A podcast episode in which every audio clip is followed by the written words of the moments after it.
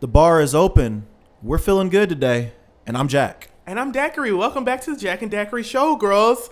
Um, it's been a, a long month of Sundays. It feels like since we've seen one another. Yeah, I want to see when the last when was the last show we did? Had to have been a couple weeks ago, two, three weeks at absolute minimum. Because life sto- started to just sort of happen for the both of us.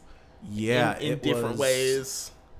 Yeah, it was right before the fourth. Yep. So yeah, it's been It's it's been a while then, so it's Yeah. almost been a literal month of Sundays. yes. Um, so bad news first. My car got fucked up. My car got totaled. um, I was driving the world's most reliable Toyota Camry for for years. This is an 09 Toyota Camry. My mom drove that bitch before I I drove it. I was planning on driving it until the transmission blew out or wherever the fuck transmission is supposed to do. Um, and then some dumb white girl side sideswiped the fuck out of my poor little baby car. Yo, your car was reliable as fuck too, because you would be on road. I with went that everywhere. Everywhere. We, I mean, I would just be back and forth to Carbondale, would be in St. Louis, would go up to Chicago, and Yeah. I would go everywhere in that fucking yeah. car. Yeah. And the only thing that ever needed to be done was I need to get an oil change. I don't give a fuck what you niggas say. Like, the you can keep the little modern cars. That all of that shit is fine. That Camry was getting me from A to B. Yeah. consistently. So my car got fucked up. Um, my boyfriend's car got fucked up. Not as severely as mine, but it got fucked up. Um, I had to get a new car, um, which was a long and uh, sort of well, it, I'm not gonna call it long because I got a new car in like a week and a half. Um, Flex on them. yeah, Talk your shit. I have a, I have sustainable income, so. but it was it was hard because I really had to do this entire car buying process completely by myself. Um, it's a terrible time to buy a car if you like are not aware of it right now. Um, with the when the pandemic started, it uh, prevented a lot of different car parts to be manufactured when they needed to be. Yeah, parts Um, are a.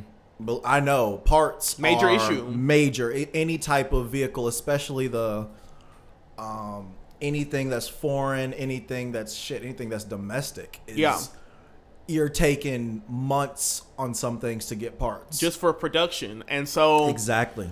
They damn near make the part and send it to you. Absolutely, and You and know? and so because of because of the the shortage of parts, there is now. Um, and has been since the pandemic started, um, at least the COVID pandemic, which we'll talk about how there's a second one now. Um, when the pan- when the COVID pandemic started, there started to be a car shortage. The car shortage has fucked up the market. So if you are currently looking to replace the car that you are driving, this is for anybody who's listening, it is smarter, financially speaking, to just simply buy a new vehicle. Um, because the used cars are the exact same price, if not in some cases, more the fuck expensive. You know how I knew that? Because I'm cheap as fuck, and I was like, well, I don't need a new new car. I can just get a 2016, a 2017. 2017 to 30, 30 grand, 35 grand. Yeah, yeah. The new cars, 27, 28, 29 grand. So in my brain, I'm like, oh, okay, well, the cheaper option is actually the newest option in this case. So wanted to get my my go, my dream car this time around was a Toyota RAV4. Oh, I wanted a RAV4 bad. Those cars are sexy. I was like, I want me a compact SUV. Um, I think I mentioned, I'm not going to get into details, but like my partner and I are like family planning right now. And I, I figure, well, if I have a compact SUV, my boyfriend has an SUV, then, you know, soccer practice will be easy enough when it comes to it, right? fact. So the RAV4 wasn't in the cards for me. Because I needed a car soon. Because we start Did school they have? soon. Did they have any? nope. Not a single one. They all the ones they had on the lot were already sold. Shit. The ones that they could sell me, they're like, well, you're not gonna get it until September. Right. at the earliest, because you're just ordering it. which was out for me because school starts fucking August 15th. I can't. Yeah. I, I cannot, right? That was rental like, alone would have ran you. oh, yeah. And no insurance is covering that. God bless that white girl. She was driving her dad's white Fiat under her dad's diamond level insurance, right? So she paid for the rental the whole nine days I was driving that bitch. Yeah. That's a nice Nissan rental too. It was real, real nice. Um, couldn't get the Rav4. Couldn't get the uh, the Honda SUV that I wanted, which was a HRV Okay. Couldn't get a Volkswagen Taos, which was like my number three, and couldn't quite get the the the Volkswagen uh, Tiguan, which is like a big fucking SUV.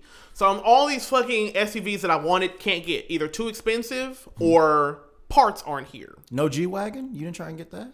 I didn't even think about it. didn't even think about it. I'm fucking with you. No, I know, asshole. you like shit all these cars, yeah. You know, just pull up. I um so SUV SUV SUV wasn't working out. Then I drove test drove begrudgingly this Volkswagen Jetta. And keep in mind I didn't want a sedan mm-hmm. because I wanted an SUV. So I was irritated getting in the car 'cause I was like, fuck this motherfucking stupid ass car. God damn, First I'm- world problems. I don't even speak German out this raggedy motherfucker. What the fuck is a Volkswagen? I cut the car on and I test drive it with my boyfriend and I was like, God damn, I like this car. I was pissed because I was like, this is not the car that I wanted. But it's cheaper, it's here, and it drives well. Yeah. So, suffice it to say, I got a brand new 2022 Volkswagen Jetta. Um, it's a gorgeous, sexy ass vehicle. Very, very nice, very sleek. Flexing on hoes daily in that motherfucker. Um, I feel like I drive a Batmobile right now, which I feel that way because I was driving an 09 Camry for ages. Right. And we didn't know each other at this point in time, but my first car was a uh, 2007 Chevy Cobalt. No way. two doors? Yeah. I upgraded substantially. My dad and I spoke on the phone about this, like coming from the Cobalt to this Camry and now jumping up Oh, yeah. more than a decade in production Yeah. to this fucking Jetta. So it it has been a, a very stressful process because my parents were not really available to help. Mm-hmm. Um, my my dad lives far away right now, and my mom, God bless her, knows about as much about car sales as I do. Right, so she could only tell me what she knew, and it wasn't a whole lot. No shade to my mom, but thank God I have a nice shiny brand new car. It gets me from point A to point B. Um, and related to our um, broken bottle topic, I was able to listen to Beyonce's album on full blast with those new sexy ass speakers. that bitch was crispy. That's it was very nice. So it's I'm- well deserved. It's Yeah. well deserved. Thank you. Thank yeah. you. You got to tell them about the the best feature though. You're The panoramic sunroof. that motherfucker dope. the panoramic motherfucking sunroof.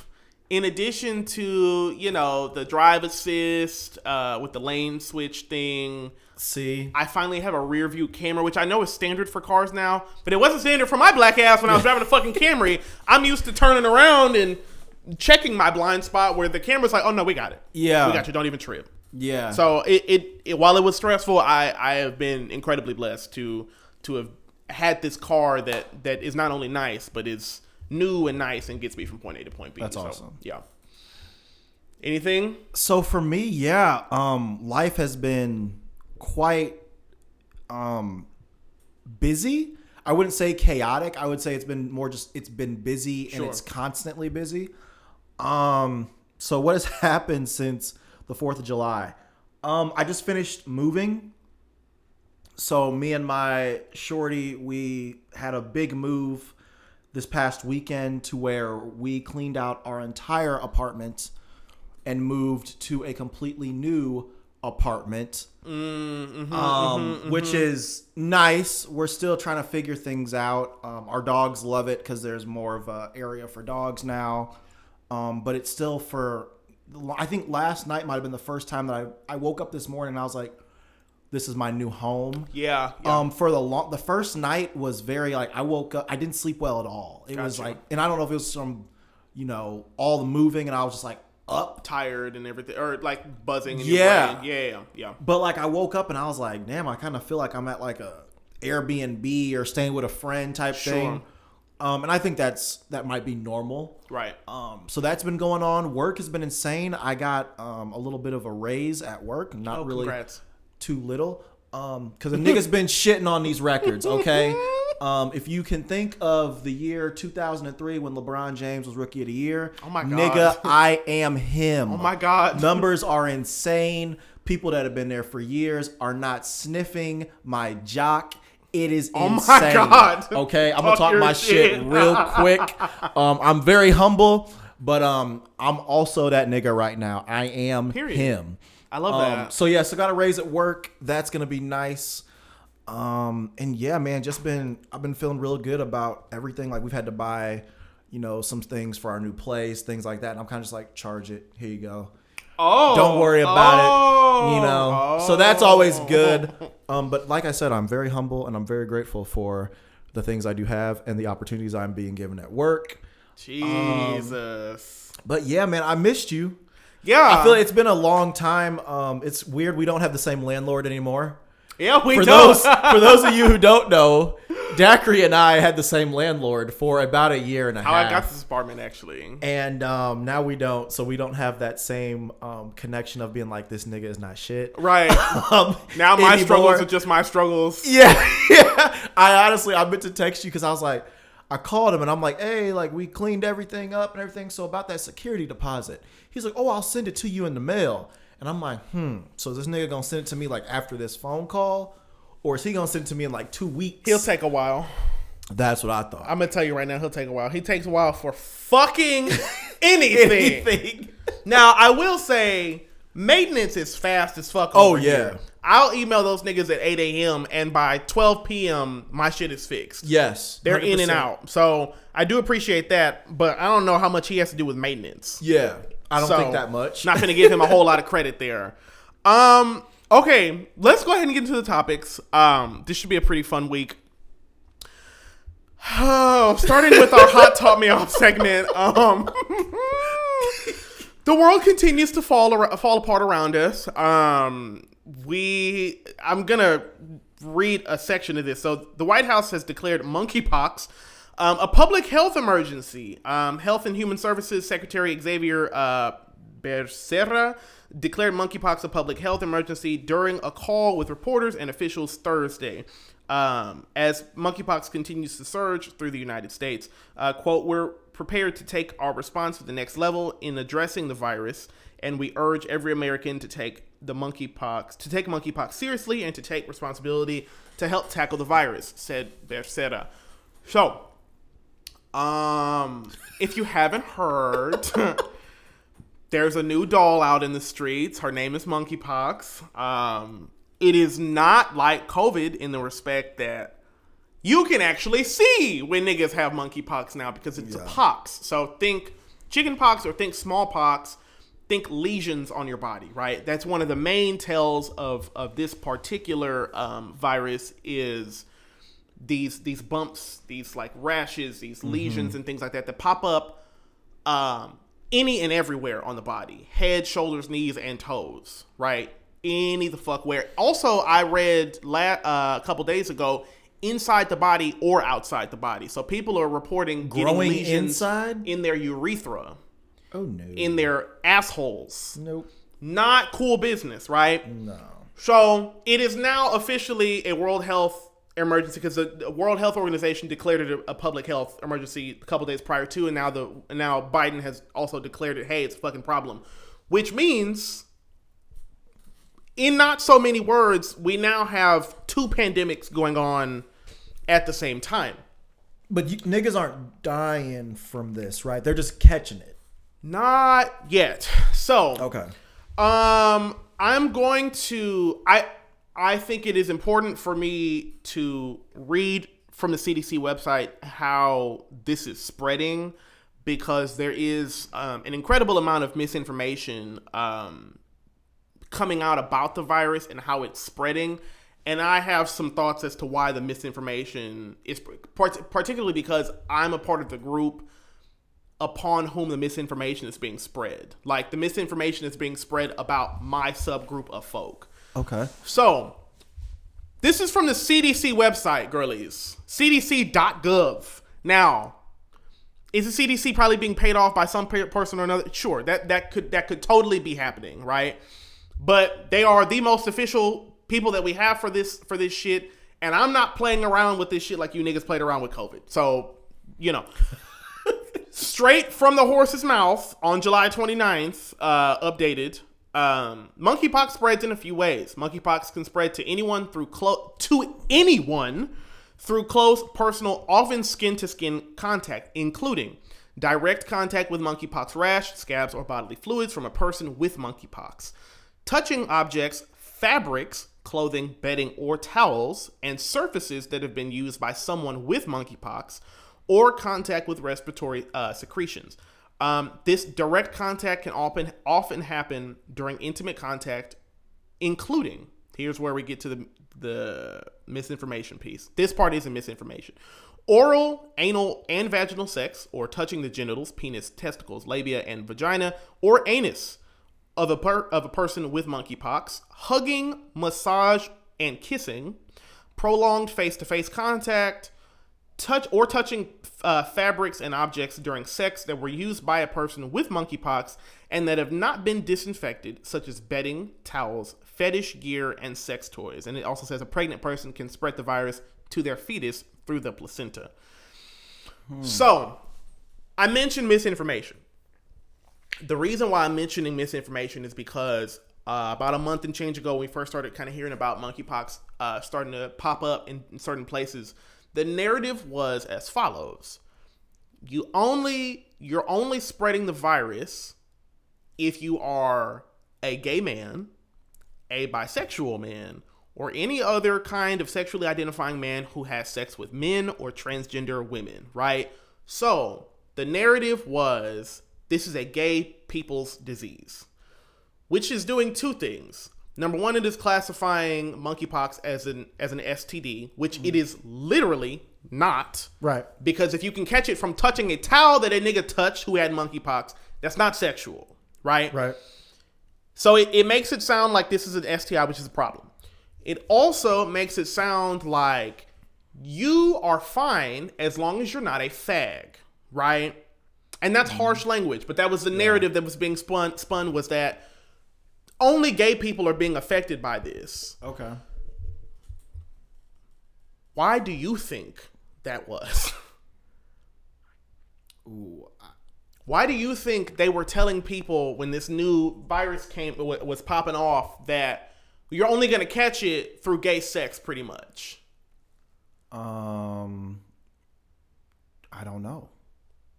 I don't know for a fact, but I have some ideas. When the HIV crisis started in the 80s, Yeah. right?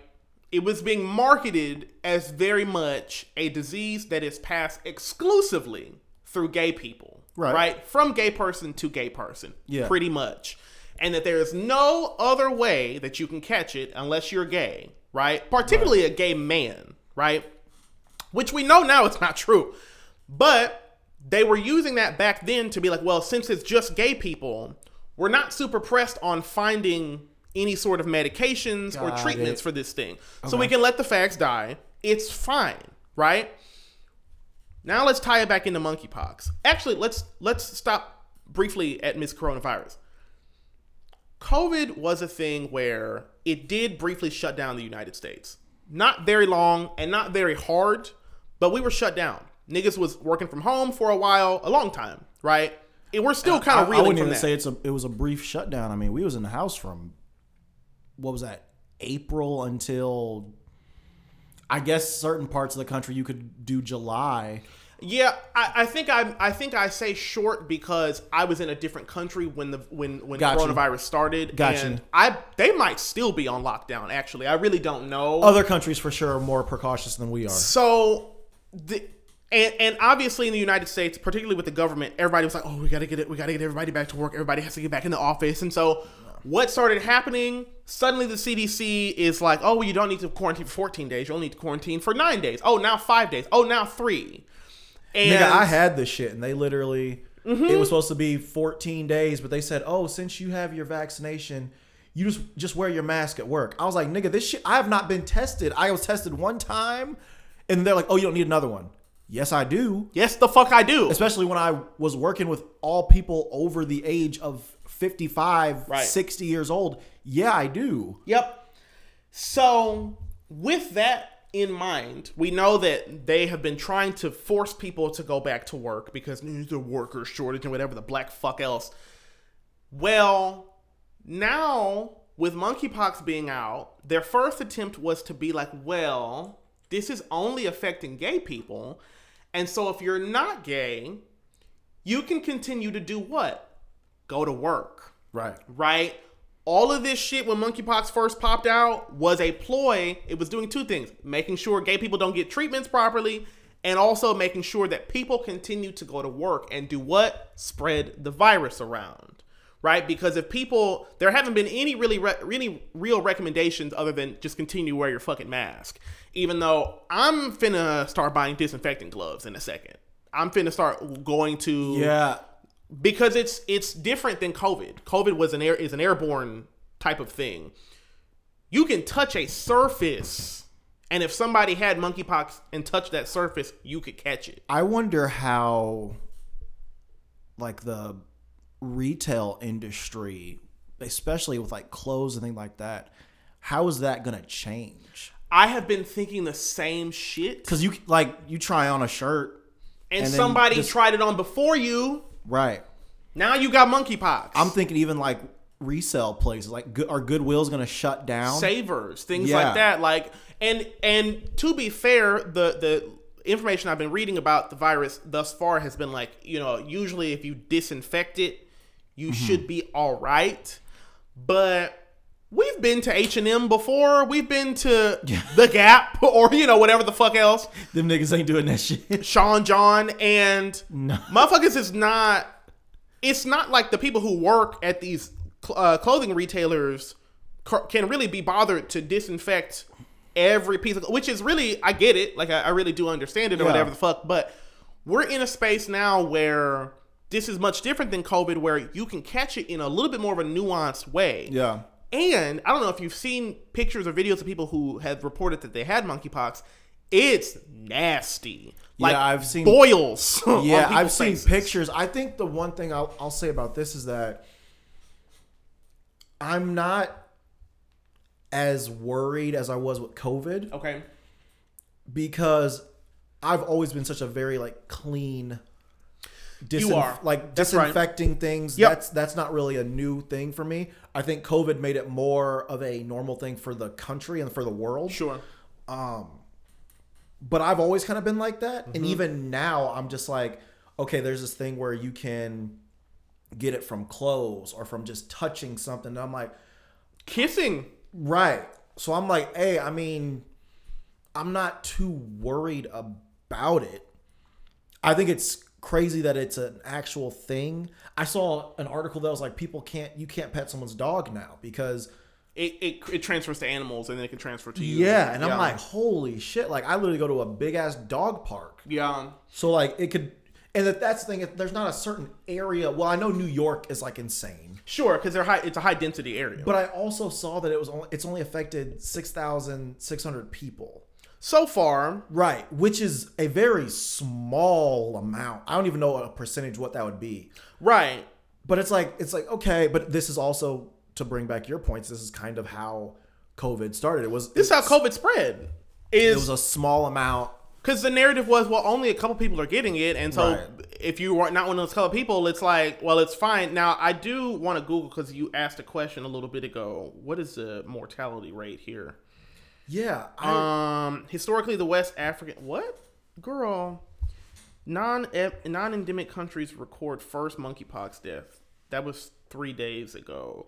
Uh, with uh, historically, the West African clade of the monkeypox virus carries with it a low case fatality rate of one percent. So one percent does not sound very high. Um, I believe though that the COVID nineteen mortality rate was really not even that far off. Like we think one percent mortality rate, and we think well that's not that many people. Someone still died. s- people are still i mean people still presently dying from the shit and the mortality rate for covid is come on let me find it because i know it's a it's a daily sort of a thing. I know that people are not necessarily reporting it all the time. Percentage of covid-19 deaths by oh girl just tell me how many people how many people does it kill if it infects them? Why are we playing this fucking game? Um, suffice it to say, I know because I was reading a lot about it when it first came out that the mortality rate was not that high for COVID, but it was still killing a lot of fucking people. So, like, even if it is, you know, even if it is 1%, you could be certainly be part of that 1%. And also, like, as with COVID, you know, we have this long COVID issue where it's like, well, people who get COVID end up reporting these issues that seem to be unrelated like a year after the fact.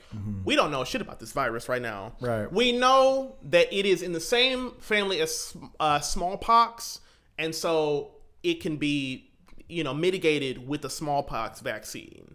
But I'll do you one better. I don't know if you've seen the rec- the the requirements for going to get the monkeypox vaccine. You literally have to be gay male, bisexual male, and you had to have had several sexual partners in the last year and change. To get the vaccine? Yes, so they're still saying, well, you we're not giving you the vaccine unless you're a gay hoe. Right? And I'm not using hoe in a derogatory. They're literally like if you aren't a gay person sleeping with other gay people Oh. in mass, we're not giving you this fucking vaccine. See, I hadn't heard that. Yeah, because they're still running with this narrative Of, of that it's like a gay, it's a gay disease. STI. Yeah. And it's straight up not. And for me, as a gay man, I'm like, are we really doing this again? Yeah, that's fucked up. I didn't know. I didn't know that. No, it goes deep. It goes deep because it it it shows you who they feel like is least important in it. Because so they're like, well, just gay people are getting it, so we'll only give the vaccine to them. But it, you don't need to get it. You don't need to get the vaccine if you're not gay. Right. Which basically is saying it's not affecting you if you're not, which is bullshit because it's a skin to skin thing. Right. Me and you are homeboys. Like I'm gay. You're not gay. But if you have monkeypox and we high five, Right. nigga, I have monkeypox now. Right. We didn't need to have sex to do that. It's it's Yeah. it's asinine. that's So wild. I'm gonna say this and then I'm gonna ask you a question, then we can get off of this. So I I do just want to say. I, I want you niggas, the general populace of the United States and the world at large, um, to be very careful about how you're moving around outside because, like Jack said a little bit ago, yeah, I mean, it sounds like it's not spreading a whole lot, and it doesn't sound like the mortality rate's that high right now. That is exactly what niggas said about COVID at first. Yeah. I guarantee you, the second motherfuckers start dying in mass in the United States, we will be, it, it'll be a, a completely different conversation. Particularly if the people who are getting infected aren't actually gay, because then it'll be like, oh, I guess this wasn't a gay disease in the first goddamn place. Um, now I'm gonna ask you, so that we can kind of talk about this. What do you, having kind of heard these facts now, what do you want to see the government do in terms of like a response to monkeypox? Well, first, I would make a vaccine available to anyone. Down. Obviously. Um, secondly, I think we need to be. The problem with our country is that there are so many news outlets, and there are also so many that are just bullshit. Absolute bullshit. we need more concrete evidence and reporting on this um, because I've heard, you know, four things about it. You've heard all this stuff about it. Yeah. So it's like, what what can we take from where? All this type of stuff. And how can we piece it together to make an actual like, Exactly. narrative?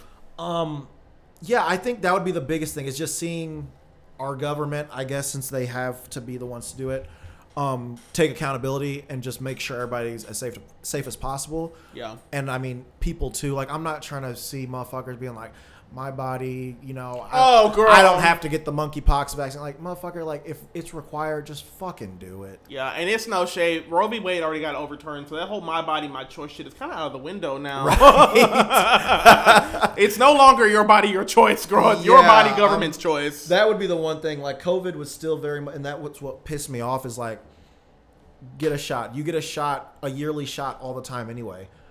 Just do it. That would be my thing. Like, just just make the people do it. Because I'm not trying to be out there with the bumpkins and the motherfuckers that are like, I'm not trying to put something foreign in my body, but you literally do cocaine. Like, I'm or not- you niggers who, you know, we're like the, the white man's vaccine. I'm not getting the white man. Shut up, Omar. I beg your pardon. I beg your pardon. I beg your pardon. Everybody, please be safe. Yes. I, I really would like to see the government not fuck around like they did with, with COVID. So I would like to see put a mandate here, make the Yeah. vaccine more widely available. I don't I don't want to shut down again. I don't want that because I work from home now. So this shit is not going to be fun for me at all. No. I will still be Then you, working. yeah, you can't go anywhere. Um but like I just I don't want to not be able to go like to the movies no more. Or I not be it. able to go shopping if I want to. Like I want to be able to still do stuff and like if it, if it has to be like hey you have to get this vaccine to do it, I'm to do it. I think, first off, I, I don't disagree with that. I, I think, though, it could get to a point where we get locked back up. Now, in terms of the lockdown, as someone who I've always been very vocal about this, I was in Panama when, when, when COVID got started. And while it was kind of trash, I really appreciated how their government responded to it. Uh-huh. The day COVID became a major issue. Uh, Presidente Cortizo got on the TV at fi- on the five o'clock news and was like, "You niggas may not leave your homes, period. And if we catch your Mexican, your Pan- Panamanian ass outside, you go to jail." Yeah. And they were being dead fucking ass. Yeah. And they had curfews and different things, and, and it, it felt very structured. Now, it did kind of feel like we couldn't go nowhere, Right. but also, no shade, they had a better protocol than we did up here. And so I, I kind of want to see the government be a little bit more like, hey, dog, we need you to really stay in the house. Now, what that means is stimulus checks. You know that that means you know the trillion, the three, the three point five trillion dollars you niggas spend on the military budget to go bomb somebody's brown country somewhere. Maybe you gut some of that Yeah. and give the girls Yeah. a good monthly stimulus check. You know, and yeah, some people are gonna use it to buy Cadillacs. Yeah. Some people are gonna use it to get spinning rims. Hey, that was that weekly money, man. All of that, I get it. I, I understand. But if you are going to put us in a lockdown situation, at least put us in a situation where we can still feel like we are living. yes. Yes, it's gonna fuck things up more if we're all locked. I get it. I, I really do understand it's gonna disrupt the flow of like the American job system. I, I get it. Um, get over yourselves. because no shade, I would like to be in a situation where we don't have to wear masks going out to the movie theater, where I mm-hmm. don't have to worry about rubbing an elbow with somebody who might, you know, Yeah. I want to be able to have a normal, if we can even have that anymore, that doesn't require this all of these restrictions that only happen when you niggas don't follow instructions. Yeah. We got to this fucking point in the with COVID that we did because well, I'm not wearing no fucking mask. I'm not. I'm, I'm just gonna wait until the vaccine comes, and then the vaccine comes. I'm not. I'm not getting no fucking vaccine. Yeah. You don't know what's in there.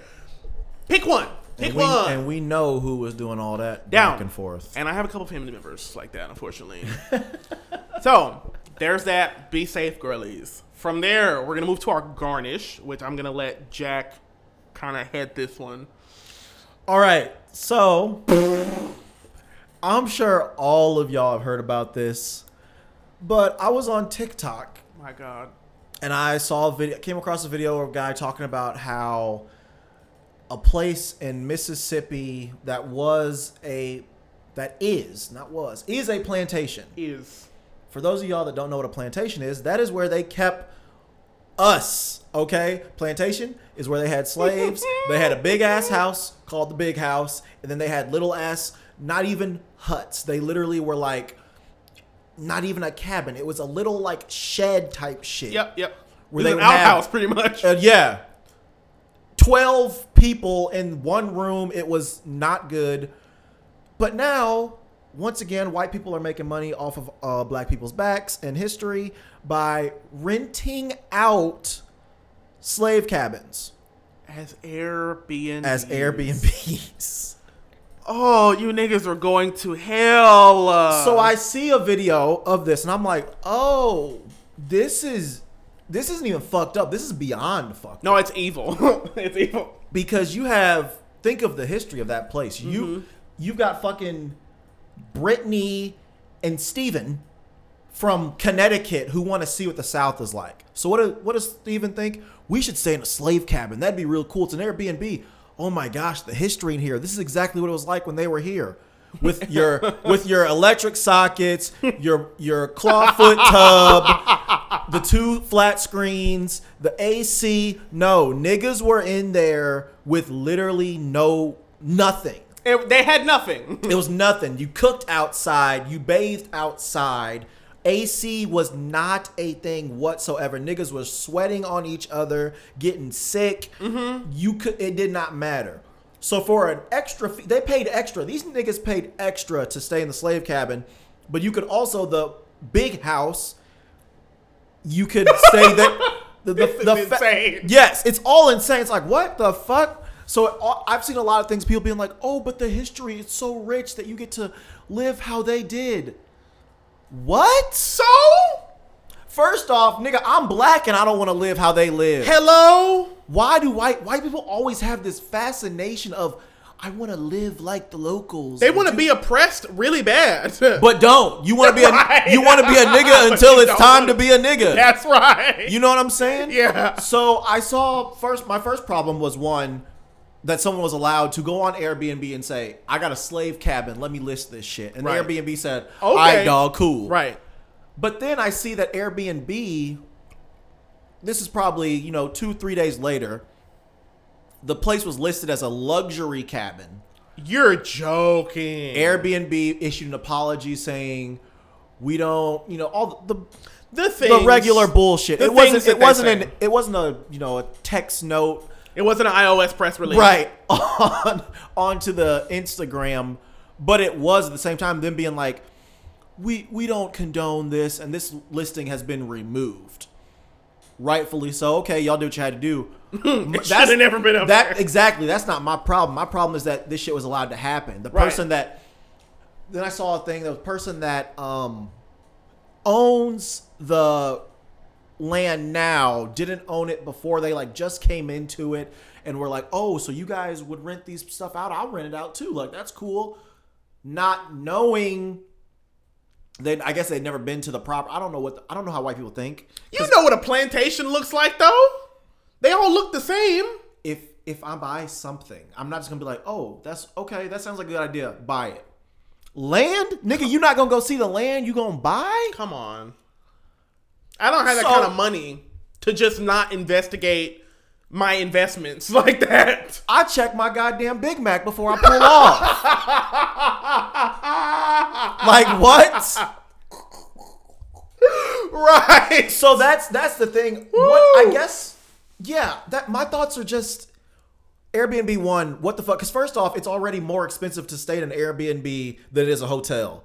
But now you're telling me that I'm gonna pay more money to live like my ancestors, but not really because I can got I got air conditioning. I can charge my phone. I could probably Uber Eats KFC to the slave quarters. nigga. This this brings a whole because I don't know how you feel about this. insane. I personally, I don't like the whole plantation tour stuff that they do in the South. No, it's gross. I don't like that. I hate seeing because it's always white people. I agree. This is such great. You can really feel it. You can you you can feel can the feel the- the- the you can feel the murder. You can feel the like- the rape that happened on Come these. on. What are you talking What about? particularly can you feel, and why do you want to feel it? I saw because I was able to. TikTok is a rabbit hole, and through this, I saw people, black people, going to like where their ancestors like plantations and walking around and literally like you're just walking, you start crying, Sure. and you have no idea why you're crying because all you know is that my family came from here. Possibly, it's not even a for sure thing, Right. but you're just walking around and it that's the thing it gets you i'm not a type of person that cries but i watched a couple of those videos people just walking around and literally being like oh, they've changed this and all they've changed everything. Sure. And I'm like, damn, bro, like I'm really tearing up watching this shit because like they have, you know, monuments and statues of these are the people that didn't make it off the plantation. It's like, holy shit, like why are y'all first off, why are y'all making these Yeah. um, What is like let these people just sleep, bro? Like Yeah, what what is what is the the, the point of of y'all not letting these poor black people like just rest? Like just let them. They went through enough, dog. Right. And my thing, I would, and I'll be honest with you, if it was a black person that owned this plantation that was like, you know what, I think I'll rent this out, And or so- upcharge white people. then that's one thing. The fact that it's a white company that is owning this place, Mm-hmm.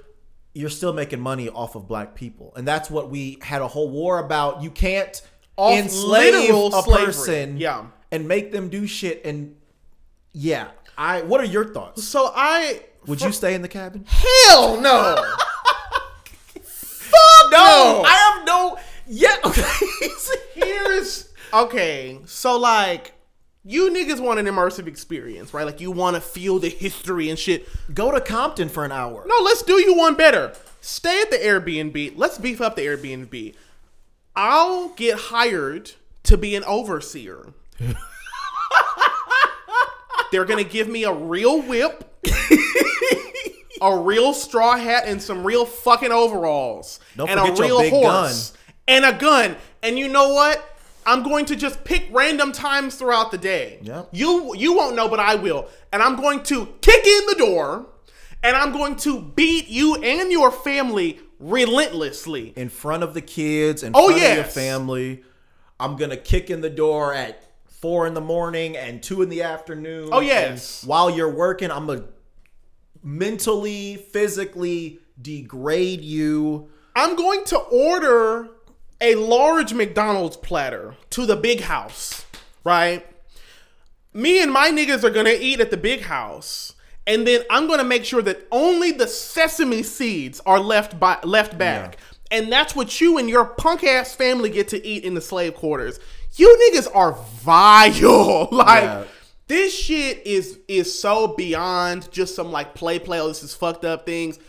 You niggas are so beyond evil to be a prop being the niggas who are profiting off of Yes. literal slave. Like, how are you still doing this? These these all these plantations.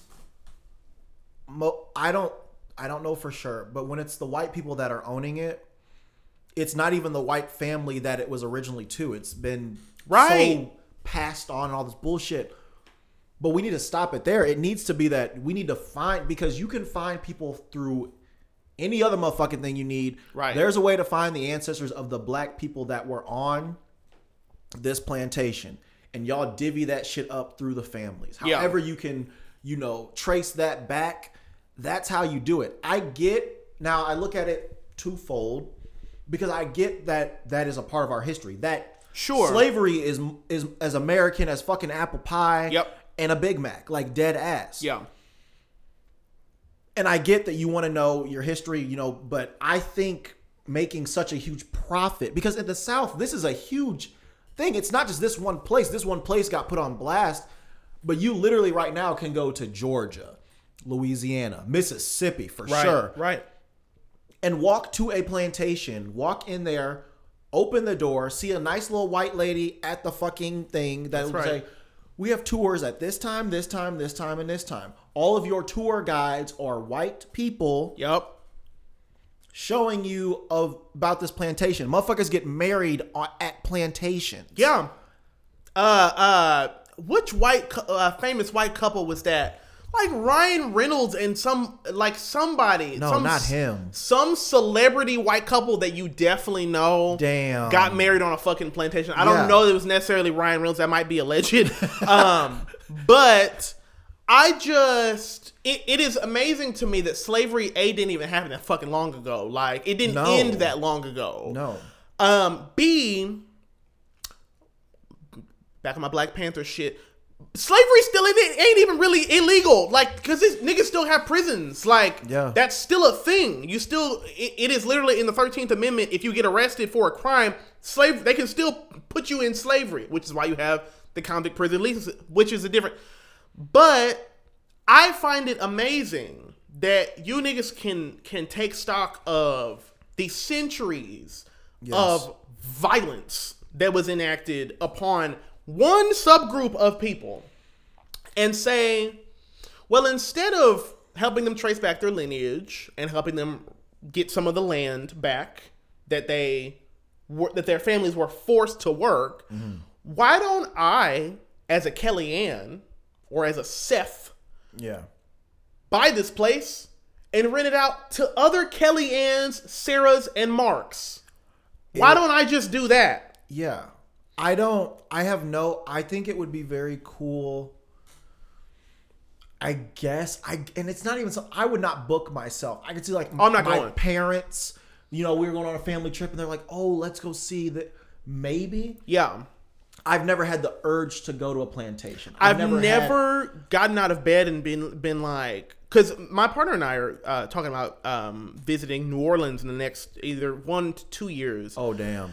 and um, I said we can do any and everything down there. You know, I'd love a, I'd like to go do a, a swamp bayou trip. Yeah. I want to try alligator and I want to try frog legs. Fire. And I want to go see the old voodoo woman and get, you know, these different things. I said we will not be going to tour a plantation. No. So that I can go and see where my where people who look like me got fucking whooped for just simply looking like me. Like I'm not going for that shit. Yeah. And I find it I just find it vile that with all of this, you know, hashtag Black Lives Matter shit going on, all you niggas being like, we, we need to stand up against racism and blah blah. But here it is. You niggas are making Airbnbs out of my ancestors like beating quarters? Literally. Are you fu- Go to hell. Everybody involved, whether you are white, black, purple, or polka dot, if you are involved in this fuck shit with this Airbnb, shame on you. Yeah. You should feel real bad. And I'm gonna say this. I don't I'm not a super religious person. I do believe there are there are spiritual energies out there, particularly when traumatic death is involved. I hope you niggas don't have no restful spirit, no no restful sleeps for the mm-hmm. rest of your life. Like I hope that a spirit gloms onto y'all shoulder and follows you around for the rest of your fucking life because you could have simply gone to a hotel in Georgia. Literally. It it, it wouldn't have even been that fucking hard.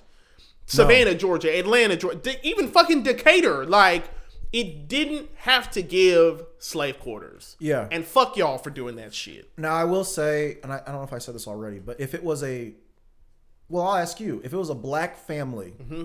that traced their lineage back to this place, now they own it. Mm-hmm. You would you stay there then? So the ownership piece, if if as far as like if it's a black family owning this shit, I don't have any issue with it. Particularly if it is the black family that is descendant from the you know the family that And there are multiple families on plantations. We know that, but I'm saying they trace it back. to that plantation, yes. right? I'm totally fine with you niggas being like, no, fuck that. This is our shit now. We're gonna make this our place. We're gonna cleanse the space. No more, you know. I I resonate with that, and I could see myself doing that. Now, I do think black people, if you end up finding the slave plantation house, you should be allowed to get that shit for five dollars. Yeah. In my opinion, it should be just completely free to, for for the black people from whom that house is descended. You know what I mean? Yeah. I still take issue with the renting thing Mm-hmm. because then I'm like, okay, so is it okay for black people to make money off of black people's death? Right. Because then I'm like, okay, so where are we drawing the line? Like I thought it was, I thought it was bad to to, to make money off of you know black death and slavery and stuff like that. But it's like, oh, is it only okay? Is it okay if a black person? I'm like, I don't know that. I don't know that I would ever feel comfortable staying there or anything like that. Now, if it was a black family owning it, we likely wouldn't even be having this conversation because I'd be like, hey, hey, you know, let have. Yeah. Because I, I figure I figure they can do whatever they want to with mm-hmm. their home. I wouldn't do that shit. Yeah. No. I could see myself moving down to Georgia, moving into the slave plantation, like, you know, maybe completely deconstructing it and rebuilding it so that it didn't quite give plantation. Yeah. I don't know that I could see myself taking this space that people who looked like me and my mama and my dad got beat at, and then be like, well, can you give me you know one hundred and twenty five dollars a night? Only way that'd be fine is if you were upcharging white people Yeah. and making their experience as garbage as it possibly like if they're if you niggas are going into slave quarters like trying to stay there and shit i'm taking out the outlet i'm not putting in the fucking outlets i'm not putting in the if- fucking if you centralized wanna, air You want to see what it's like? We Go see you what it's like. Yeah.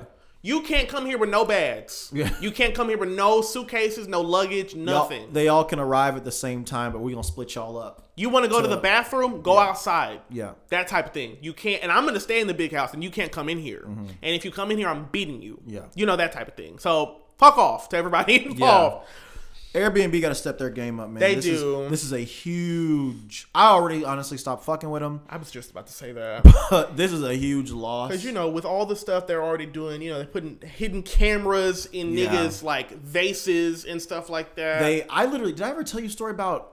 I had. This is when we were still in school. Mm-hmm. Um, but I tried to get an Airbnb because it was me when me and my girl first started dating, and she had some friends coming into town. But we were living in Edwardsville, so I was like, okay, Gotcha. well, let's get an Airbnb in St. Louis.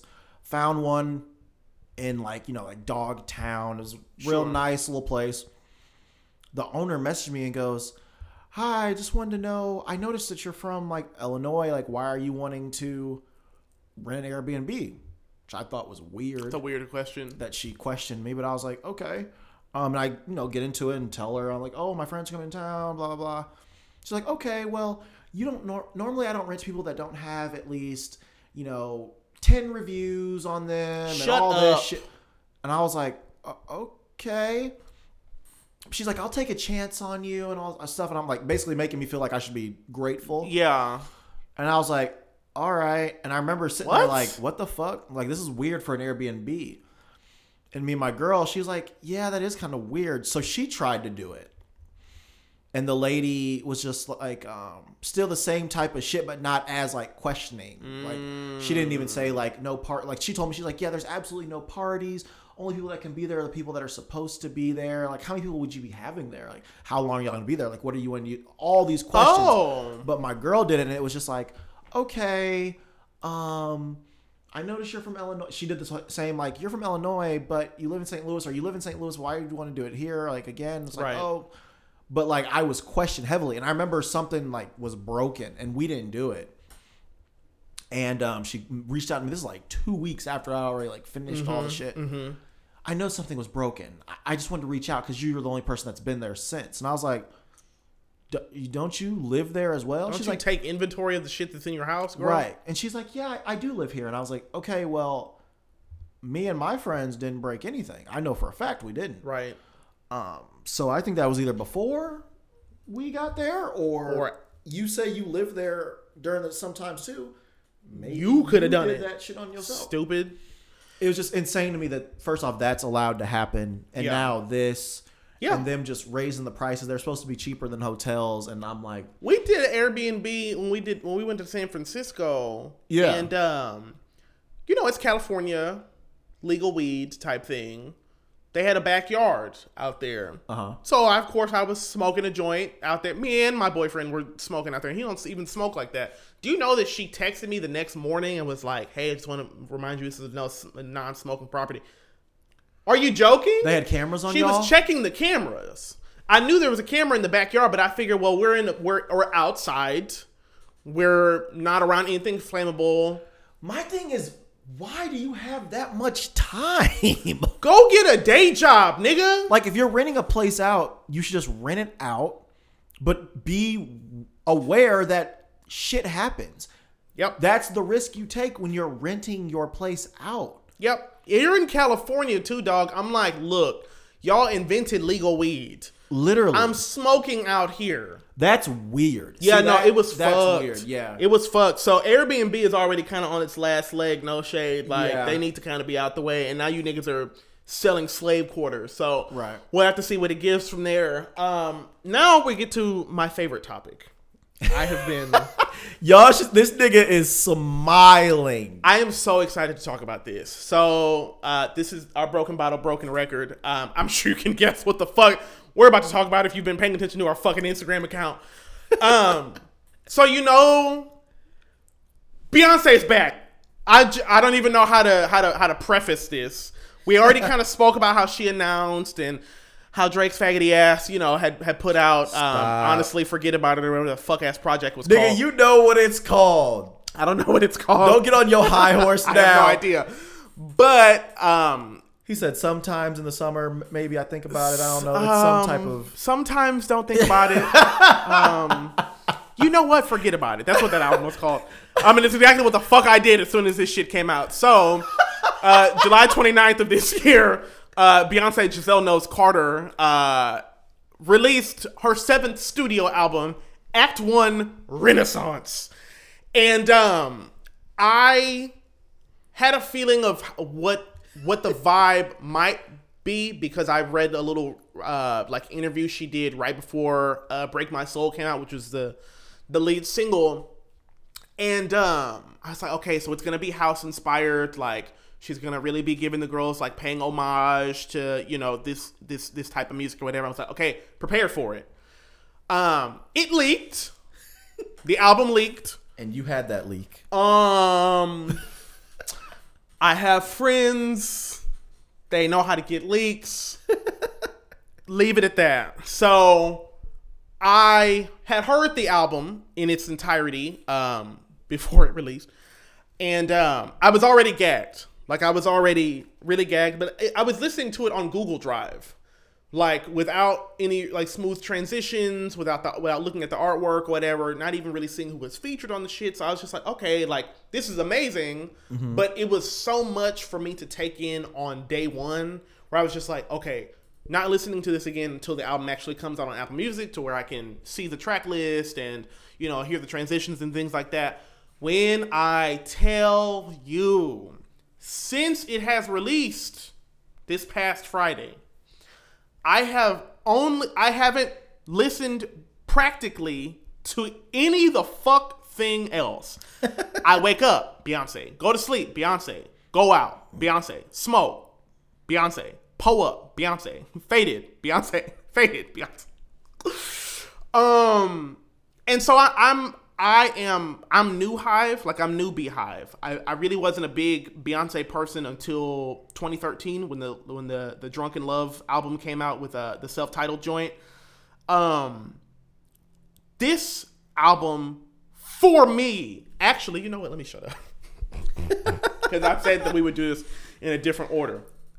I'm not going to tell you yet what I thought about the album. We have to start with Jack because he probably has had has a different opinion of the album. First off, second off, I don't think he's going to spend as much time on his. Oh, no. So I want to give him the time and space. Now, you also haven't been listening to it for as long as I have been. No, you didn't I- listen to it until I I tried to listen to it during the move, and I ended up just only hearing "Break My Soul."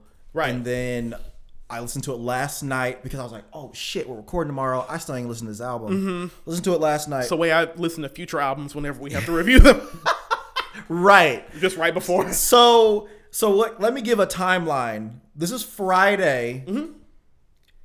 at 12:50 a.m. I get a text from Daiquiri, and this is a very like. There was not a "Can you please" or It no was very no manners. It was a command. I need you to listen to this for the podcast. and it has a period at the end of the sentence. I need you to listen to this. I said, oh, and and I first off, I woke up to that. Daiquiri ain't never up at that time, ever. ever. So I was like, okay, I'll listen to it. Then I'm looking Tuesday at 11:56 a.m. So when you listen to this album, keep in mind there's a song on there that was originally a Drake song. He gave that to her, which I respond probably the best song on the album. Daiquiri said, "Yeah, it's fire for sure." So I listened to said album, Renaissance, right? Okay, so the first song is called "I'm That Girl." Let me do a disclaimer. Uh, the views expressed by Jackery, uh, Jackson Baudelaire are not necessarily the views expressed by the Jack and Daiquiri show. Continue. no, no. So I'm, I'm honestly, Beyonce is one of those people that I can listen to, especially like female artists. I love Beyonce. Yeah, you like Beyonce. Beyonce was honestly the first woman I think I ever loved besides my mother. That's so Um, funny. I remember being like five years old and in kindergarten and knowing that Destiny's Child did something different for me than anything else. Mm-hmm, but I didn't know the feeling was just that a nigga was trying to be like, damn, I like that. Right. You know what I'm saying? Right. Um, so I'm that girl. I gave that. I said I love the beat. And I like I like the way the beat changed in the Sure, song. sure. Okay. I won't give like ratings like that because I was like, okay. Then there's Cozy. Mm-hmm.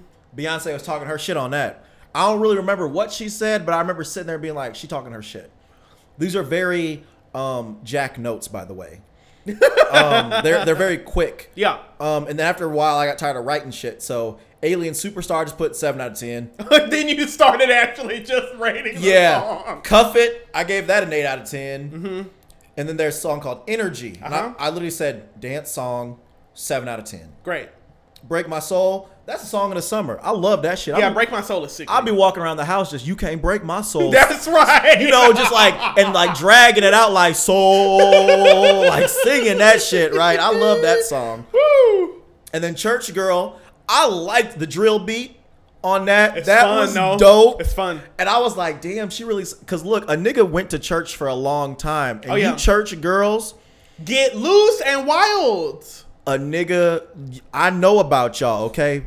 Thoroughly. I gave that one a 9 out of 10. Great. And then Plastic Off the Sofa, I literally just put, not my favorite. Really? Didn't give a rating. I think I probably have to listen to it more. Fair enough. Virgo's Groove. Okay, so this is a question for you, Daiquiri. Does this have anything to Mm-hmm. She's do with signs? Okay, so She's it, a Virgo. Okay, I don't know if I don't know if the way the song now.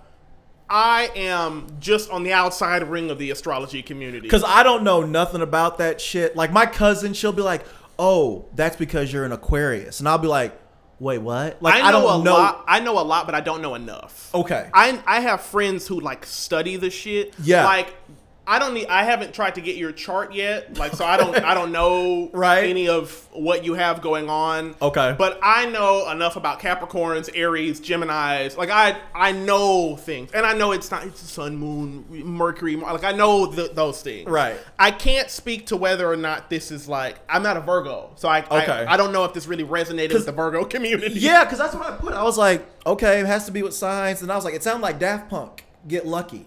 Down. It sounded like that to me, and I like that song. I Mm-hmm. Like the beat, so I gave that an eight out of ten. Then there was Move. Featuring I literally Jones. said they're all starting to sound the same to me at this point. OMG. I was like, This is getting disrespectful. then I said Heated. Which was the Drake song. Yeah, I said I heard this was supposed to be a Drake song. Sounds about right. I was, bro. I'm not even gonna lie to you. Daiquiri told me on the phone. He said, "You will not get this. You will not like this." And then I told you again in person that you're not gonna get it. yeah, in person as well. But he like wanted me to listen to it. So I was like, okay. Then there's um thick, thick, spelled a different way. Ass Getting bigger. That's literally what I wrote. I was like, damn. And like I see Beyonce now, and I still like I remember that five year old kid being like, she's pretty, but now I'm like, God, Jay Z gets to go home to that every No, night. she's fine as fuck. And the, the whole gag is she finds him attractive too. hey, Jay Z, Jay Z might be the best to ever do it, but that's a different topic for a different day. Mm-hmm. Um, what was the next All one? up in your mind. good beat. America has a problem. I, at this point, I had fully checked out. I said, I'm listening to this strictly To get for it. Daiquiri's sake. Great. Pure, pure honey. I know that's like a slash. Yeah, right? pure slash honey.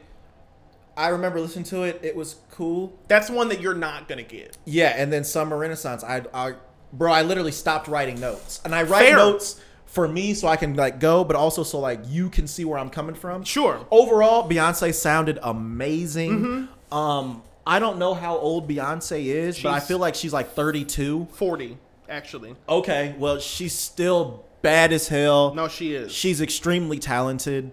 Um, no one's touching her shit. I think that's basically what this album was. It was like she's like, "Yep, I can take however many years off and still shit on you girls." Um, and there's nothing you can say or do about it. Yeah, it was, and I will. I would admit you're gonna love this. This might make you a whole week. This is better than Drake's album. Down. Period. I I wasn't will- even kind of worried about you saying that because you fucking hated the Drake album. This, and you fucking hated that Drake album. yeah, the Drake album. Well, no, and I've, I liked it. I've listened to it more. Oh, and and, there are songs on there that I do fuck with. Good. This one, the Drake one, I can't play all the way through and not skip. This one, I could listen to it all the way through and be like, oh, this is a good beat. Oh, she's talking Mm. her shit here. Oh, I like Beyonce. All the way through, yes. Will I play it more than once? Probably not. Yeah. Has your But- girlfriend listened to the album at all? Not yet. But she's she's one of those people that she she listens to music but like very like like she'll listen to an album spread out. So like she'll start it on Monday, listen to two songs, and then Finish like Tuesday night she'll listen, you know, type Yeah. shit like that. Um but yeah, I know this one's definitely for the for the women out there that love Beyonce. For the girls and the gays. and yeah, I you know, I don't know. I can't make that comment. Yeah, sure. "Oh, this is this is for the gay community. No, This- um it um so like I said, I um I was not a huge huge Beyonce fan. I've always enjoyed her music, always always I cuz I've always been like it's fucking Beyonce. You can't talk shit about it. Me, myself, and I is my favorite. Like I will sing that with my chest Down. Yeah, There was never a time where I disliked her. It wasn't until 2013's uh, her uh, self-titled joint that she like surprise released that I was like, oh, I need to really start paying attention to her. And then, you know, as time progressed, I've been like, oh shit, like she really is that girl. Like she really pays attention to what the fuck she's doing. She's really doing shit at a really high caliber. yeah. Now, there was a period of time where I was like, oh god, I wish she would stop doing this shit because post Lemonade, like you had Lemonade and then you had the Lion King album. Wait, what's Lemonade? What's off that one? Lemonade is uh Is that like the Formation? It's Formation. It's Okay. where the Formation album. Got you. But then after uh, Lemonade came out, then you had that Lion King album, and then every song was just like a civil rights song about how we want to wade in the water, like over like an 808s beat. and um, that got really tired for me really quickly. And I really my my main hope, my main objective for this album was Beyonce to stop supporting black people Oh in her my God! to Stop. And, and that's uh, that's said in a very crass way. What I mean to say is like I didn't want any more freedom songs. I didn't want a song about how we drinking from the same water fountain now, girls, and See, no, I I'm now this is a different, but that brown skin girls song. no, and that's great. I love. Well, I love that for my because I'm dark. you have a brown skinned girl. My little girl's dark skin. Like I want her to know that she's pretty. I will cry if you put brown skinned girl on. Yeah, so when that came, I was like, "Oh, this is nice." And she even said, "She'll be like, I am a black queen." I'm like, "You are a black queen, is, girl." period. You know, so it's nice for like that side, but I get where you're coming from, where it's just like, I didn't grow up listening to Beyonce make those kinds of records. Right. So after Lemonade, I was like, okay, cool. I also support Black Lives. Like I'm I'm cool on that. I don't need you to sing about it. No mas. I just wanted her to make a fun record that was not tied to civil rights. And god damn, did she deliver on this fucking yeah, I cut on, and I'll I because we do this on the show. I'll just go through every song. Now I will preface this by saying like I I knew about the the, the writing credits. I knew who produced what. I knew what samples were on this fucking record. Like I was doing homework on this album before it came out. So I was really listening to uh, to shit like, hear that. Okay, okay. Oh my god, this is fucking Really crazy. listening. Right. So um, I'm that girl starts. I cut this on very, very briefly when I was in the car dealership on very low volume just next to my ear, and I had to cut it off t- 10 seconds in because I was like, this is already too much. This is already too much going on. That sample, the song, the album starts with her sampling this record in which the artist is saying, these motherfuckers ain't stopping me. Like 15 goddamn thousand times. these motherfuckers ain't, these motherfuckers, did these motherfuckers ain't stopping. And I yeah, was that like, shit was dope. bitch, talk shit then. That shit was dope. and the whole first record, she's like, it has nothing to do with the fact that I'm wealthier than all of you broads. It has nothing to do with the fact that I have all these supportive fans. I'm that girl. And nothing you can do or say is going to stop me from being that from now until the end of motherfucking time, right? Right. It was a gag. But the whole time I'm like, oh shit, like it was weird the first time I heard it because I was like, what am I supposed to do with my body? Like, is this like, am I dancing or whatever the fuck? It really wasn't my favorite until the next record, Cozy, comes on. When sh- the first line of the song is "This a reminder," and then this fucking crazy ass dance beat comes on this shit, and she's talking about how comfortable she is in her fucking black skin, and it's got a sample, which was our first hint. It's got a sample from this uh, woman, T.S. Madison. T.S. Madison is a um, transgender. Uh, she's like a comedian. She's an internet personality. She's been around for some years now, right? Maddie is is fucking hilarious, and she's really really smart. So it's got a sample in the record Cozy in which T.S. Madison is saying, Bitch, I'm black. I'm probably one of the blackest motherfuckers in this whole county. Black like that. So it's not just this this this record of blackness, but it's also, hey, did you know black uh, did you know gay people and transgender people can also be black and also can be proud of being black ourselves? So I'm gagged the whole time. I'm like, this record is jumpy. Alien Superstar cuts on. I'm like, no, the fuck she didn't. Um, I believe Alien Superstar is um, at least in part produced by this woman uh, named Honey, who goes by Honey Dijon, um, black transgender um, record producer. So there's layers to this shit going on where now she has black, gay, and black trans people producing records that are in the genre that was made for black, gay, and black trans people. During Black Super, uh, uh, Black Superstar, Alien Superstar, she goes category bad bitch, and I said no, no fucking way, shaking my ass the whole time. There's an interpolation. You've heard this song before. The I'm too sexy for my shirt. You've heard that fucking song. Yeah. In Alien Superstar, she says, "I'm too classy for this life." I said, "Well, talk shit then, bitch." um, it then goes to Cuff It, which, if you like Lizzo's music, which I don't, um,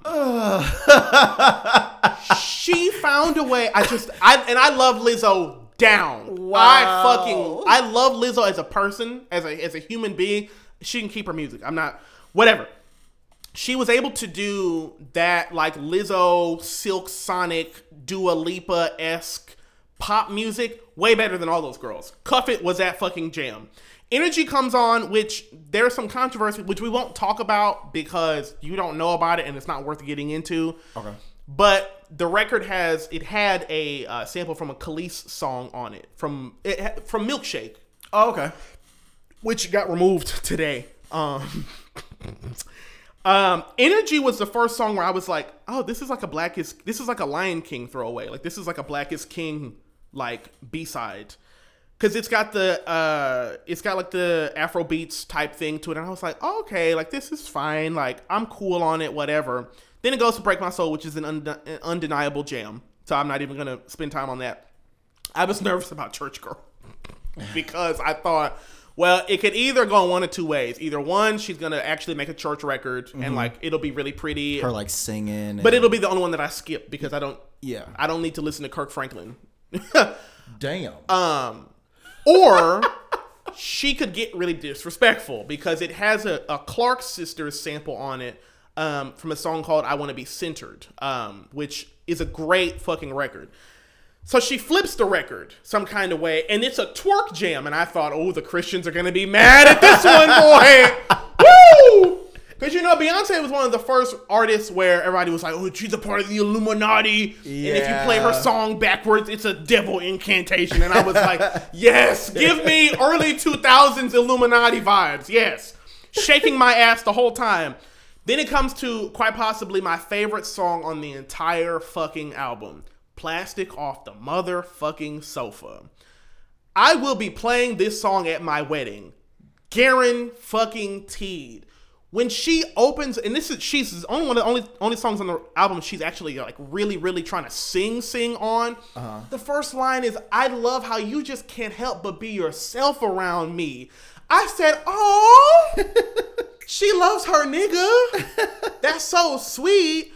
But it was it was the vibe of it where it was I feel like when we are 50, 50 years old and we're at a barbecue, mm-hmm. I can cut on plastic off the sofa around my kids and be like, "You know nothing about this, young blood. What you know about this record?" flipping the burgers. Absolutely. With my oversized t-shirt on and my cargo shorts and my sandals. And your sweat towel. Don't forget that. You don't know shit about this record. Equally, it goes to then Virgo's Groove, which I was just like, she's insane. It's a bouncy ass record. Like Yeah. it's got an obvious groove to it, but she's singing her black Creole ass off on Virgo's Groove. I was locked in. Then it goes to one of my favorite fucking records on the album, Move Out the Way. I'm with my girls, some of y'all need space.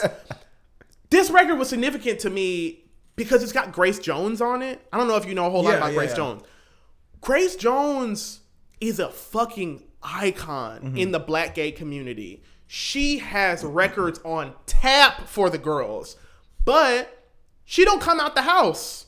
Grace Jones don't want to talk to you niggas, and she don't like y'all. Go watch Grace Jones' interview when they ask her what she thinks about Lady Gaga.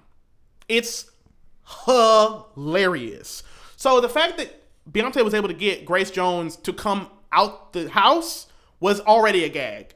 And then she was able to pull in Tems is also on the record, and I really enjoy her music. Tems is like a newer, like R and B Afro beats artist.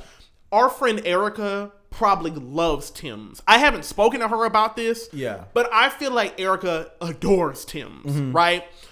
So I was gagged the whole time, and and there's stuff going on lyrically and and sonically where I'm like, oh, this is a ballroom record. This is this is a this is a dance record that has these pulls from the 80s and 90s like black gay dance club scene. I was like, and you only get it if you if you get it right, like if you know what to look for. I was like, wow. From heated, we go to thick. I saw the track list before the album came out, like two weeks prior to, Uh-huh. and I said, okay, okay, okay, those titles sound great. And I said, thick. I said, that's gonna be my favorite song on the album. I, I just felt in my spirit, I was like, this is about to be nasty. I was like, she's spelling the word thick. T T H I Q U E D K. I said, oh no, it's a rap. so then I cut the record on, and she's ass getting thicker. And I said, oh, bitch, you better be 40 years old and still shaking that ass. Oh, yes. Cause she's three kids down right now. Yeah. She's probably not to. I'm not trying to objectify women. She probably got big ass milk titties right now. She's probably real thickums in the booty. I don't even know if she pays for it, but it doesn't. It's irrelevant. She's bad as fuck. Yeah, she and bad. I I like a older woman being like, I still got it. My pussy is tight, and my man eats it daily. Like I I like that kind of talk from older women. All right. I was rocking with it. All up in your mind, um, probably my least favorite on the record right now. Um, I enjoy I enjoy it. Um, it's actually produced by someone who uh, by A.G. Cook, who works pretty closely with Charli XCX. Which, if you know anything about her music, she's like one of the pots and pans pop girls who's like music is like just very. I, when I say pots and pans, I mean her music sounds like someone is like taking pots and pans and scraping them together and then like putting and I'm not saying it in a bad way. That's like the genre of music. Okay. So it was fun to see Beyonce step into all these different like forms of So dance she music. can do all these different Afro beats and and modern pop and futuristic pop and 80s and 90s. Like it was fun. Then um, America has a problem, which fucking love that record. That fucking doom doom doom doom doom doom doom doom like that fucking Sonic the Hedgehog ass beat she had going on. Um, and then what I thought was one of the cuter records on the album was Pure Slash Honey. I knew because I had seen the credits list. This has a um, this has a sample on it from, and I'm not gonna butcher the name because I really do need to know. Where's the Miss Honey shit at? Miss Honey song. There you go. Um, it's got a sample from this um black black ballroom culture person, um, Moi Renee, um, where the the song is literally called Miss Honey. And I knew that was gonna be on the record. So the whole time I'm like, oh God, I wanna I wanna hear how she flips this shit. So Pure Honey is probably the gayest song I've ever heard Beyonce make in my entire fucking life. Life. The song starts with the sample of this black gay person from Ballroom being like cunt, cunt, cunt, cunt, cunt, cunt, cunt, cunt and I was like, oh shit, she's acting so bingy right now. It's so, and I'm gonna use the word, I'm gonna use the c word. It doesn't mean what it functionally supposed to mean. It was so cunt. She was really like misbehaving on that fucking song. I was like, God damn. And then it ends with the with the uh moi Renee sample of like Miss Honey, Miss Honey, Miss Honey, and I thought this is so cute. Like she really loves us. She really loves the girls. And then it ends in a, with a song called Summer Renaissance, which is two parts. Number one, she's letting you girls know I have the summer in a choke hold. But then you think about how Summer Renaissance has a uh, sample from a uh, Diana Ross. Um, mm. Oh no, no, no, no, no, Donna Summer song. Mm. So it's Summer Renaissance in the summertime. So she's literally because the whole the whole conceit of the of this Renaissance album is I'm taking it back on you girls. Right. We're taking it back to the basics, which is why we didn't get a visual album when the album came out. Like if that was the case, I would have had you. I would have told you to watch that shit. Uh-huh. We haven't gotten any music videos for this shit. We got one single from it. She's been very very tight-lipped about tours and visual because she's taking it back to the 80s and 90s, which is a time where you only got a single at a time. Right. You only got a music video when it came on MTV. You weren't getting a whole lot of shit, right? So I I walked away from the album after the first like real official listen on Friday being like she really is that bitch. Like Beyonce you can't say anything about like no. There's nothing that can be said about her and it, it can you know there's th- i have critiques i've always had critiques about beyonce in terms of like she is still a capitalist that's still fucking annoying there's still some level of exploitation going on there but in terms of the music and in yes. terms of the visuals there is nothing you can say to me that would convince me that beyonce was not the greatest living artist of our time. Like there's nothing you can in terms of music and in terms of performance value in terms of visuals and thinking about shit and craftsmanship there's nothing the fuck else you can tell me. And the gag of it all is this is act 1 and yeah she's she went on Instagram last week and said this is a three part project which means there's going to be an act 2 and an Act Three. What are you girls going to do with yourselves? Like, she already put her left and right feet on your necks when she came out with this shit. And then she told you girls, just wait. I'm gonna do it two more times. Bitch, right. are you crazy? now I've heard rumors that the second and third albums, part Act Two and Act Three, are supposed to be an R and B album. Mm and some other some third genre, maybe hip hop, maybe country. I don't know. Ooh. What I know is that anything she does, she does it well. And people, when she announced Renaissance was coming out, pushed their album either up or pushed it back. Right? Pushed it up, meaning, you know, honestly, never mind.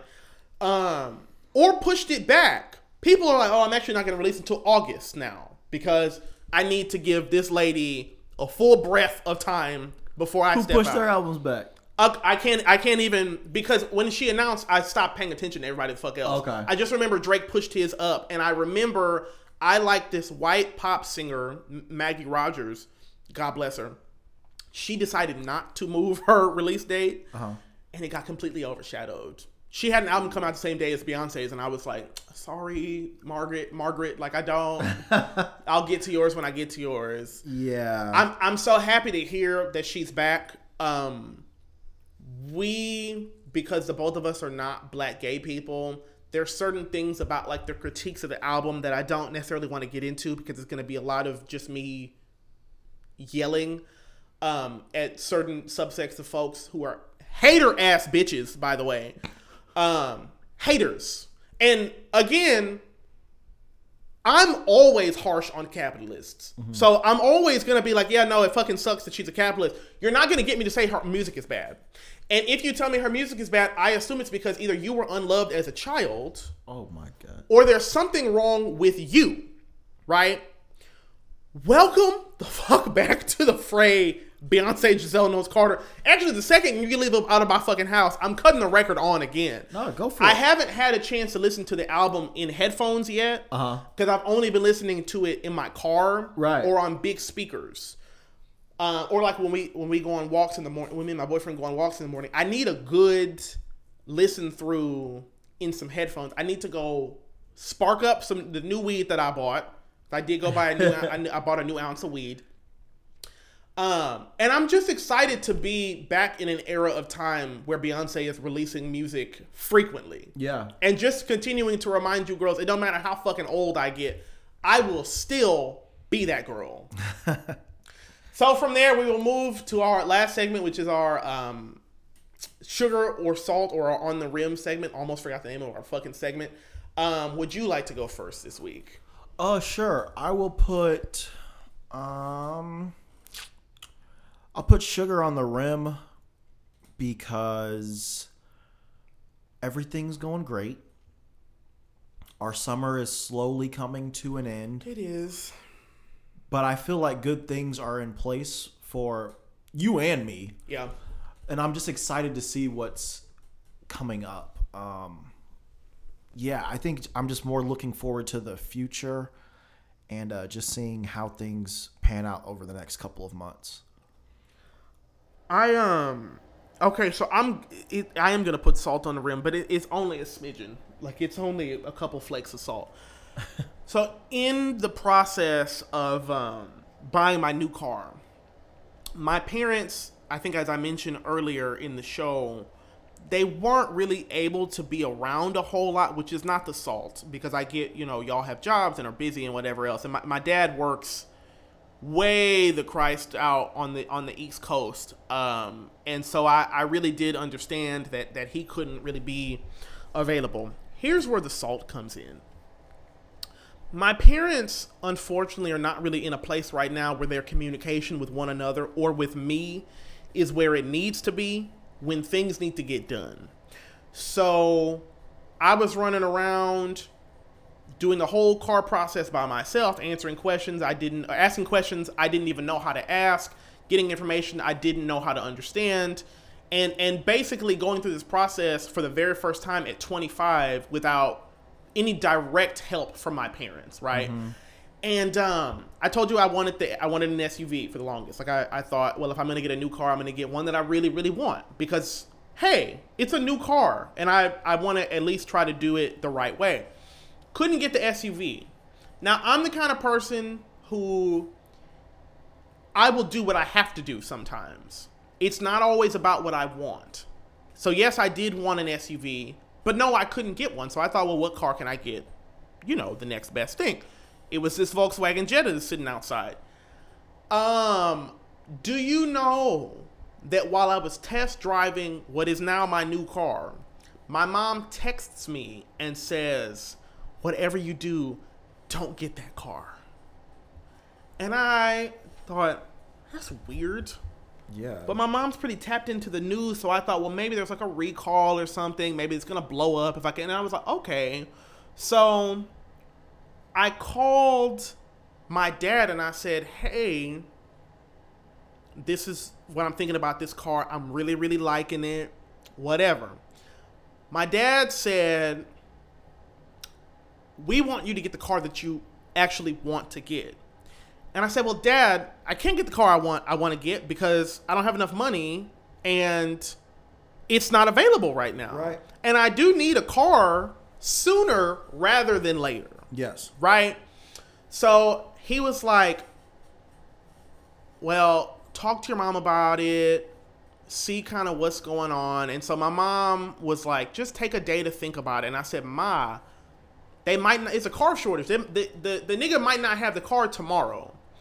So she was like, just she was like, you're fine. She was like, just go ahead home. They they prey on that though. And I and I get it. Yeah. And I'm respectful about it because I understand what's going on. Now, mind you, my mom did yell at me on the phone a couple times during this process because I was telling her things that I was being told about the different vehicles. Well, you shouldn't be letting them do. And it, and I said, Mama, let's be very clear. you ain't here to help me. I'm doing this on my Right. own. You're gonna have to just kind of let me feel this on my own. So she kind of backed off for a second.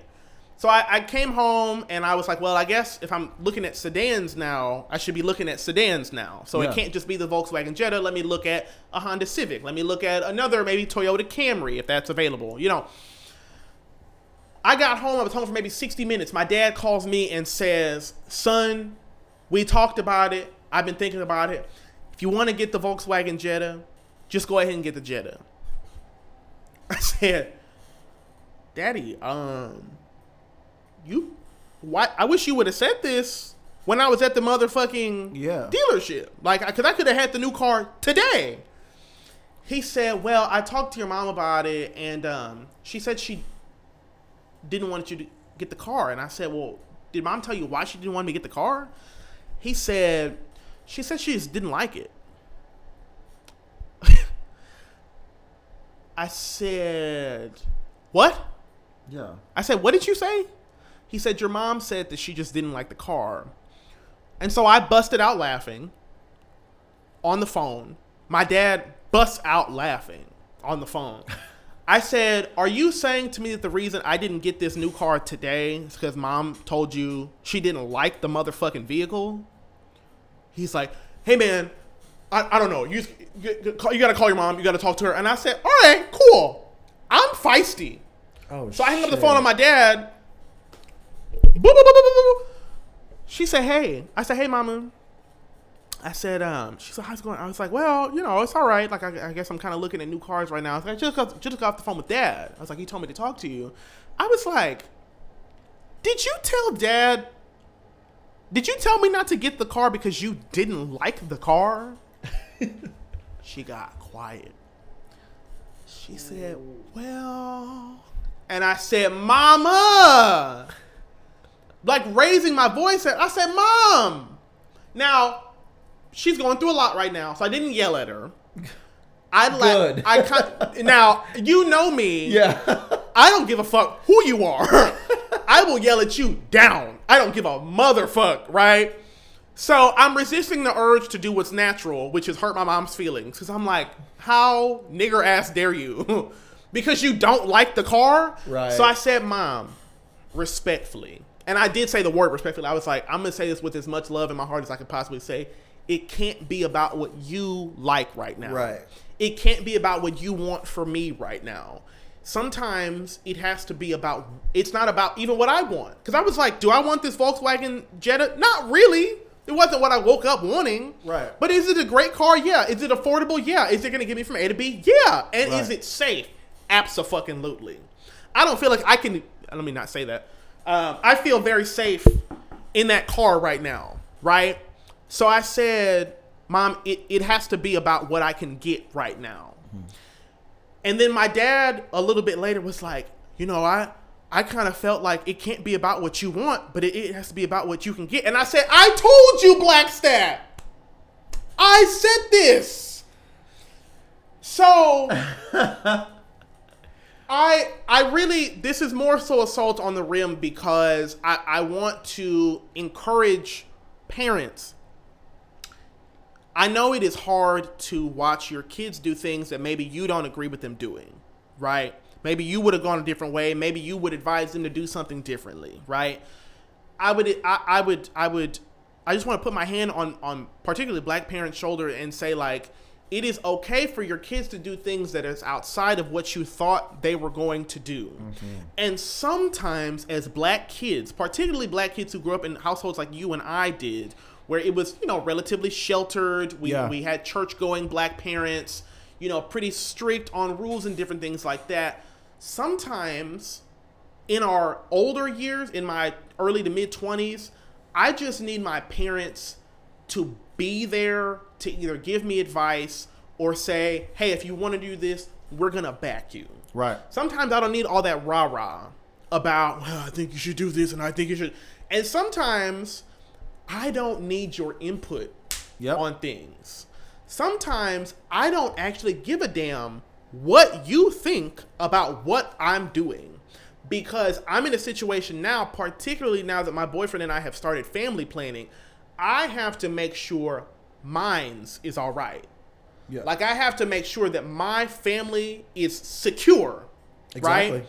And sometimes even your own parents can get in the way of that. So it's not even a, I was really mad at my mom thing because it, it was the next morning I went and bought the fucking Jetta. So it was a non-issue, mm-hmm. and my mom did apologize mm-hmm. the day she saw the car mm. because I drove to her house. She drove the car her goddamn self. And we didn't even get barely down the street, and she said, "I want to say I'm sorry for being a hater." Hey, And that's that's all you can ask for. Yeah, black parents don't do a whole lot of apologizing. they do not. it takes a lot for a black parent to apologize. There's a lot of pride there. Mm-hmm. There's a lot of like, well, I don't think I should have to apologize to you for jack shit because child. I'm I'm the parent. know? Exactly. So it was really big of her to do that, and it was it was big of her, my mom to be like, you know what, you made a good decision. This is a good car, Mm-hmm. right? It was just a thing of like, I wish that y'all would have gotten that in your brains when I was at the dealership the first day. You know what I mean? Like, Yeah. if my parents had called me and been, and I would have been like, you know, this isn't working out, this isn't working out, this isn't work, working out, the, the bank isn't loaning me the amount of money that I want or whatever the fuck. I wish my parents would have been like, you know what?